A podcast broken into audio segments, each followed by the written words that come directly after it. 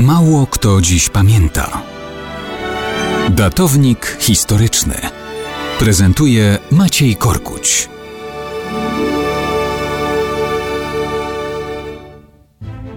Mało kto dziś pamięta, że 15 czerwca 1211 roku urodził się Fryderyk II z rodu Babenbergów.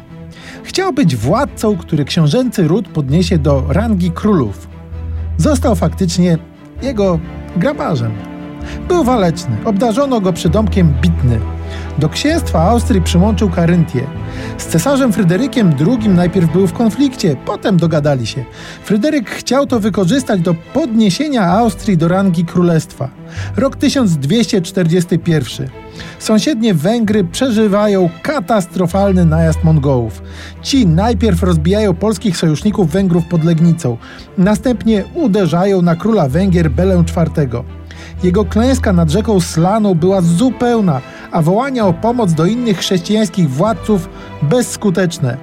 Najbliżej był właśnie Fryderyk Babenberg, ale ten kombinował nie jak Węgrom pomóc, ale jak na ich tragedii skorzystać. Kiedy Mongołowie na wieść o śmierci Hana wycofali się, Bela przystąpił do odbudowy królestwa, które dosłownie podnosił z ruin i stosów trupów. Wiosna 1246. Fryderyk atakuje pogrążone w kryzysie królestwo. Bela IV staje do walki. Austriacy zajmują pograniczne rejony. Dochodzi do bitwy nad rzeką Litawą. Dla Austriaków w sensie militarnym to niby zwycięstwo, ale to czas, kiedy władcy nie tylko dowodzą, ale i walczą na polu bitwy. Węgrzy są pokonani, ale to Fryderyk Babenberg ginie na polu bitwy. W takiej sytuacji Austriacy wycofują się i oddają zajęte regiony. Od tej pory rzeka Litawa na wieki zostanie granicą pomiędzy Austrią a Węgrami. Dodatkowo śmierć Fryderyka oznaczała koniec męskiej linii dynastii Babenbergów.